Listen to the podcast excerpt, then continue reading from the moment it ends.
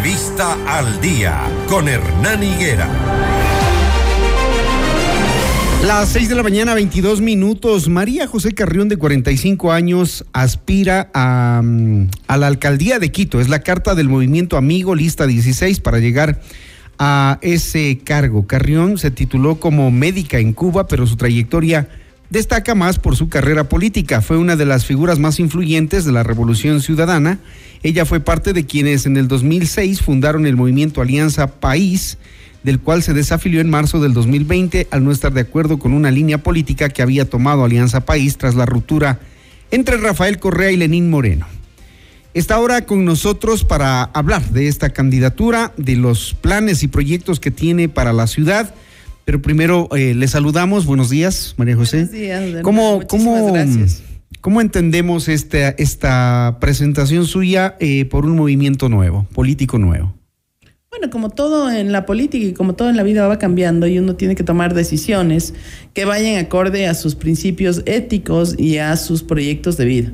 Definitivamente yo salí del movimiento al que pertenecí por muchos años, al que fundé, porque ya aquello que habíamos dicho que íbamos a pelear con la partidocracia en el 2006, que haríamos una lucha distinta, que erradicaríamos eh, prácticas de corrupción, etcétera, dentro del ámbito político, ya en el año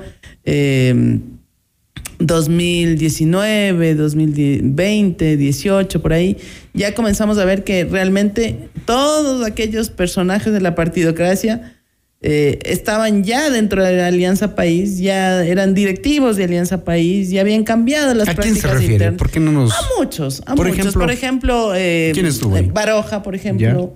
Eh, gente que estuvo, el Coche Cordero, que venía ya de una, de una larga carrera política.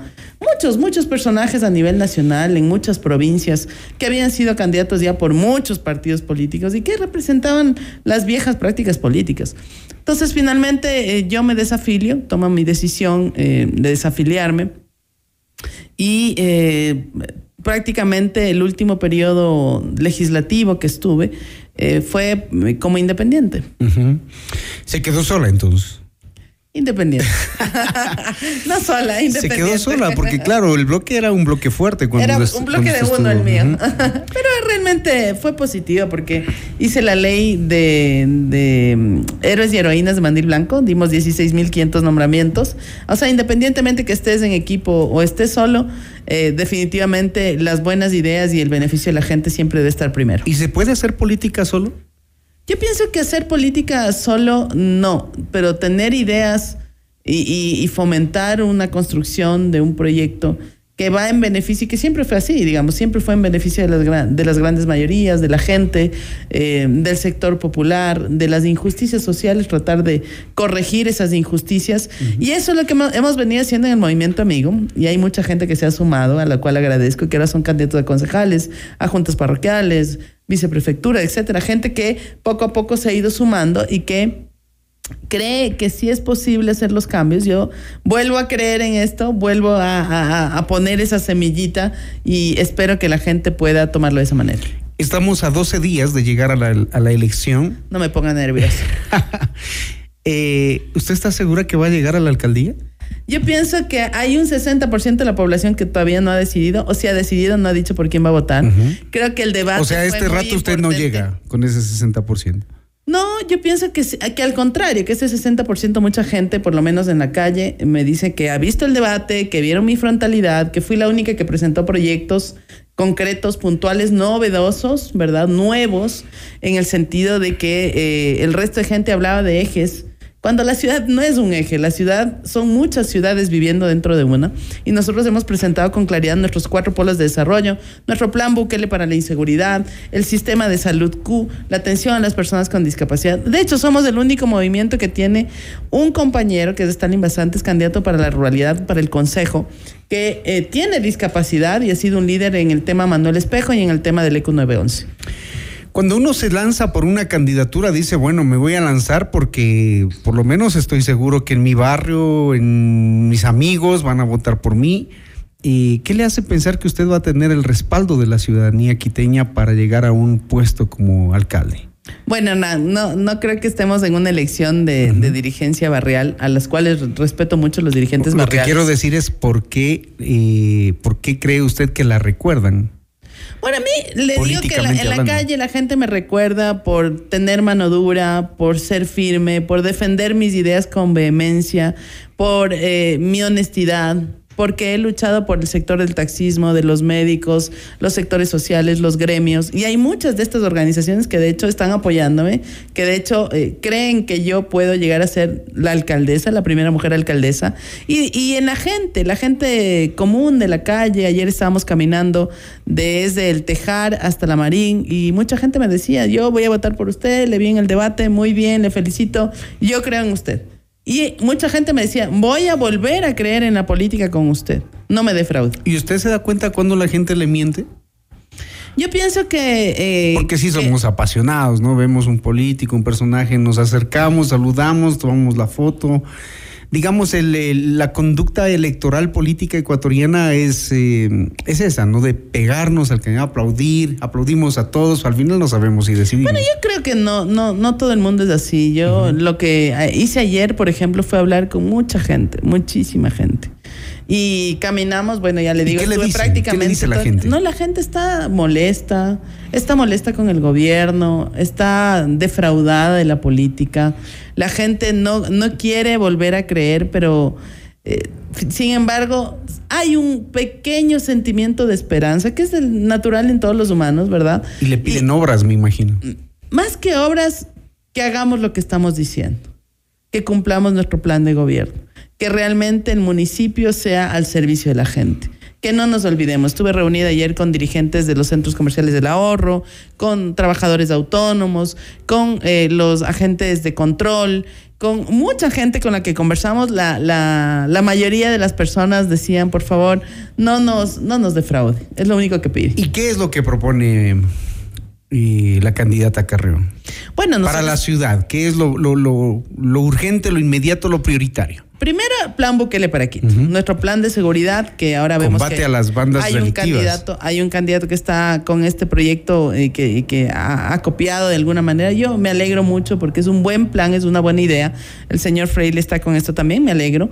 Eh, segundo, ¿Coincidieron o, yo o él pienso le que él- copió, usted eh, le yo copió? pienso que él me copió la idea eh, porque nosotros venimos trabajando ya alrededor de un año en esto y tenemos relaciones con el Parlamento Centroamericano, con eh, la Unión Europea a través de algunos funcionarios que nos han permitido tener esta llegada a, a que nos reciba el, el, em, asambleísta ¿Cuál que está encargado de los plan temas Bukele? Cuéntele a la ciudadanía. bueno, ¿Qué va a hacer básicamente exactamente? el plan Bukele habla de un eje de seguridad que eh, se establece a través de los polos de desarrollo, de desarrollo, en los cuales va a haber centros de monitoreo, hacer un sistema de cámaras, tanto del sector privado como público, de la puerta para afuera, es decir, hacia la calle donde ocurren los robos, los asaltos, los delitos, los sicariatos, que garantice primero tener interconectada la ciudad. Segundo, centros de monitoreo en cada polo de desarrollo en el norte, sur, Valle de los Chillos, Valle Tumbaco. Tercero, garantizar de que la policía metropolitana, tanto de tránsito como de control, tengan competencias también en ámbitos de la seguridad que te faculta la normativa y las competencias. Eh, cuarto, que esos 9 millones que ahorita se eh, reciben por tasa de seguridad en el impuesto predial se lleguen a ser 50 millones dedicados al tema de seguridad y que tiene que ver con la implementación de todo un sistema de seguridad de las cámaras interconectadas, pero que también los agentes metropolitanos de control tengan sus intercomunicadores, que ellos puedan comunicarse a través de radio, a través de eh, eh, teléfono, que los agentes de tránsito puedan tener un sistema de control, saber quién está en la motocicleta, si esta persona tiene algún antecedente, si es que existe algún tipo de delito que no ha sido eh, resuelto y que está buscado por la policía, o si es una persona que tiene irregularidades, etcétera, que usted pueda tener esa información y que pueda detectar a tiempo. Usted sabe que normalmente el sicariato, el robo están en carros o en motos y no se hace un control eficiente porque lamentablemente la gente de tránsito no está interconectada con la policía, con la información de la policía y eso limita la, la acción que puede hacer. Yo he hablado con dirigentes tanto de los agentes de control como los agentes de tránsito del municipio y ellos están encantados, encantados de poder ser parte de la seguridad, encantados de que se haga la carrera y el cumplimiento del COSCOP y nos hemos comprometido para esto y garantizar de que exista el escalafón también, si no les das las herramientas. Mira, solo en los agentes de tránsito, hace más de 12 años no les entregan motos a veces no se prenden las motos, aunque parezca ilógico. No se prenden las motos, no tienen eh, eh, la inversión suficiente, no tienen la tecnología. Claro, la gente y los usuarios, los, los transeúntes a veces se indignan porque vemos al policía metropolitano que está con el celular y pero la moto no tienen sí herramienta. Pero la moto sí sirve. Exacto, y no tienen herramientas. De hecho, miran el celular, miran la placa y a uno lo persiguen. Exacto. Esas conductas también hay que cambiarlas. Exacto. Y también lo otro es que eh, muchas veces las motos que están usando, si usted se fija, son personales, son particulares, son de ellos. Porque no les han entregado un, un, vehículo. Hay descuido, ¿no? Hay descuido. Hay mucho descuido, hay falta de inversión, hay falta de visión y eso es lo que hay que transformar en Quito. Decía usted que propone también en su plan eh, vivienda. ¿Extender Quito hacia dónde? Los cuatro polos de desarrollo, que es como se ha desarrollado la ciudad. En los años 70 usted tenía 500 mil habitantes, hoy tenemos una ciudad de 2 millones 800 mil habitantes. Eso implica que hay que reconocer que Quito se ha desarrollado. Yo vivo en Conocoto, en el Valle de los Chillos, y usted sabe que Conocoto y el Valle es otro mundo. Usted va al Valle de Tumbaco es otro mundo, va al sur es otro mundo, va al norte es otro mundo. Esos mundos que convivimos dentro de la ciudad tienen que ser reconocidos como tal, es decir, son ya centralidades propias que se han ido generando, pero que no tienen una suficiente inversión y nosotros estamos planteando varios elementos. El primero, entregar terrenos que en este momento tiene el municipio para la productividad, para que venga la nueva industria, entregar en comodato, que no le cueste al inversionista ¿Dónde están el terreno esos terrenos? en toda la ciudad. Hay miles, no cientos, miles de terrenos de toda la ciudad del municipio que en este momento están o con las hierbas muy altas, la maleza o la delincuencia ahí viviendo y que no producen para nada para la ciudad. Y los terrenos, si es de la ciudad, son de los ciudadanos. Por tanto, tenemos que garantizar que sean espacios productivos que generen nuevo empleo, garantizar allí, en estos sectores, en estos eh, círculos de desarrollo, ¿verdad? En estos espacios productivos de desarrollo, que ahí se genere la nueva vivienda. ¿Dónde se ubicarían? ¿Qué sectores? De el sector del sur, está Guamaní, está eh, Quitumbe, toda la parte de Chillogallo, todos los sectores ¿Y el norte? de la ciudad. En el norte, igual tú tienes eh, Carapungo, que ya es parroquia rural, pero está la bota. Pero esos lugares ya no están saturados. ¿Están saturados de alguna manera? Sí, pero hay muchos lugares de crecimiento también. Hay parroquias, que, por ejemplo, que ya han comenzado con un eh, incipiente inversión, como por ejemplo Calacalí.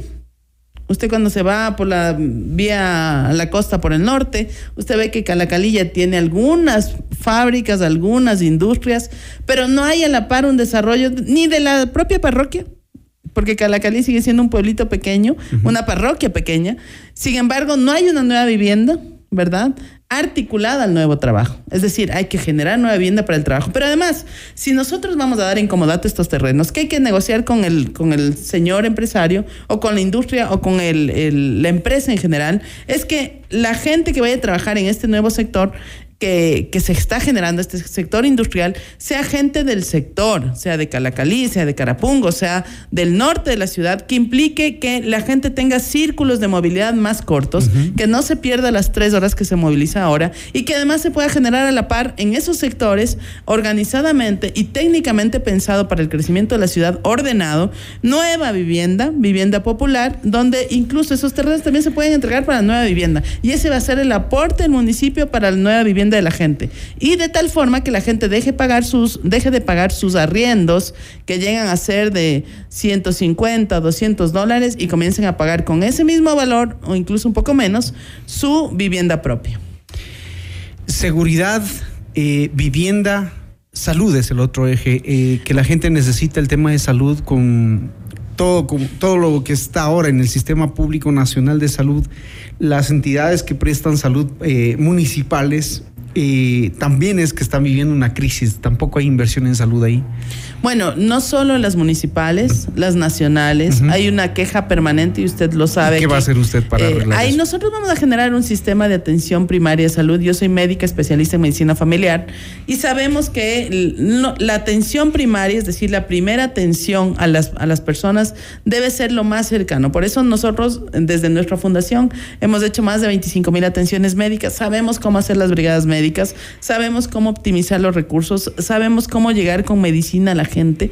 Y eso es lo que queremos hacer, llegar a los barrios con brigadas médicas del municipio que signifique atención a las personas con discapacidad en sus hogares, atención a las personas de la tercera edad en sus hogares, atención a los niños en sus hogares, que implique esto la generación por primera vez ¿Todo de la ficha única. Claro, claro que sí. Yo lo he ¿Seguro? hecho, mire, yo lo he ¿Seguro? hecho. Claro que sí, desde mi fundación. Porque uno no va al municipio ahora y no puede presentar un papel y un trámite. Que vayan a la casa va a ser distinto, Mire, ¿no? yo lo he hecho desde mi fundación, sin apoyo económico del recurso de nadie, ni, de la- ni del gobierno, ni de instancias privadas. Hemos recibido donaciones exclusivamente de medicamentos y los médicos Pero que claro, han- como fundación funciona de una manera, pero ya con Así un es. aparataje Pero con la el del municipio. experiencia, la experiencia que uno tiene como fundación te da cuenta de que primero tú tienes eh, importante número de personal dedicado a los temas de salud. Ha habido intentos eh, de algunos alcaldes de hacer puntos de salud, de hacer postas de salud, de hacer intervenciones de salud. Pero la verdad es que, por ejemplo, en, en la administración Yunda Guarderas, que está saliendo en este momento, esa administración en este periodo fiscal de año 2002 no invirtió 300 millones de dólares y devolvió el casi el 40% de, de los recursos asignados por el gobierno fueron devueltos. Es decir, hubo dinero que no se utilizó. Ni para la gente, ni para las obras, ni para el desarrollo económico, ni para Conquito, para entregar crédito, para nada. Se devolvía ese dinero. Esa es falta de eficiencia, es falta de compromiso, es falta de Si llega usted a la inversión. alcaldía, ¿quién la, la rodearía en, en los cargos más importantes? ¿De quién se Mire, rodearía? nosotros, yo lo que haría primero es una reorganización institucional del municipio. Garantizaría que la gente que vive en, en el sur pueda trabajar en el sur. Tienes nueve zonales distribuidas en toda la ciudad. Tranquilamente la gente puede trabajar lo más cerca. Vamos a- ahí golpeando el tema de la movilidad. Segundo, garantizaría que la gente que se quiere jubilar, que está pidiendo jubilarse, hay como 300 personas, 400 personas, que se puedan jubilar. Tercero, garantizaría que la gente que quiere vender sus renuncias pueda vender sus renuncias porque son derechos laborales que están Claro. establecidos. Puede vender sus renuncias. Y una vez que ya tengas todo este proceso que no es muy largo, más bien son decisiones políticas, ya lograr hacer una reclasificación y la carrera del trabajador municipal para ver cuáles son los profesionales, porque hay mucha gente, te cuento, Hernán, que hay mucha gente que comenzó como eh, bachiller y con sus propios esfuerzos ahora es hasta PhD dentro del municipio y no tienen ningún tipo de valoración. Siguen ganando los 800 dólares con lo que comenzó el trabajo en el municipio. ¿Recortaría personal? Es que ya con estas acciones no tienes que sacar a la gente que quiere seguir trabajando, tienes que sacar a la gente que ya no quiere seguir trabajando o que por su condición de salud o por su necesidad de jubilación quiere salir del municipio. Por tanto, sí habría un, un- una selección, digamos, de quiénes son estas personas, que yo he hablado con dirigentes de varios de ellos y quieren salir. ¿Le daría la vuelta a la Virgen del Panecillo como nos ofrecieron? Ajá.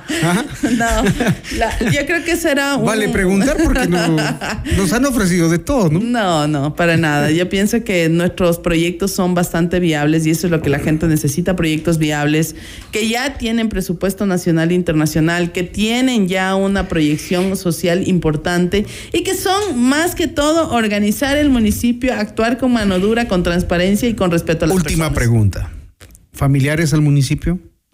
No creo que haga falta. La verdad creo que no haga falta. Por eso le estoy diciendo hay que Lo normal valorar sería que digan no. No. Usted me dice no hará falta. No, es que no hace falta. No hace falta. Es- eh, usted tiene. Me refiero a sus familiares al municipio, el nepotismo, Ah, no, eso no, que no. tanto se ha criticado. No, no, para nada. No, yo no, yo tengo familiares que casi todos, gracias a Dios, están con, con trabajo y se dedican a sus actividades personales. Entonces yo no tengo esa. Vale, preguntar, esa- ¿no? Porque ahí vemos necesidad. los hijos, ahora en líos. No, pero mire, ese tipo hay de cosas que molestan. Hay una historia de vida, yo pienso que eso es Los importante papás. saber. Es una historia de vida que eh, hay que saber eh, valorar. En mi caso, nunca he tenido ningún problema ni con eh, este tipo de nepotismo y tampoco con problemas de tipo administrativo. Muy bien, María José Carrión, candidata a la alcaldía de Quito por el movimiento Amigo. Nos eh, ha detallado sus propuestas. Eh, entiendo que ustedes como ciudadanos van tomando apuntes y van decidiendo, van eligiendo para llegar el 5 de febrero a las urnas. Gracias, María José. Muchísimas gracias, Hernán. Hoy a las 10 de la mañana estamos haciendo una denuncia pública. Les invitamos a FM Mundo que puedan acompañarnos en el CNE sobre un problema de la aplicación de fondos del movimiento Amigo. Muchísimas gracias. Gracias. 641, esto es Notimundo al día.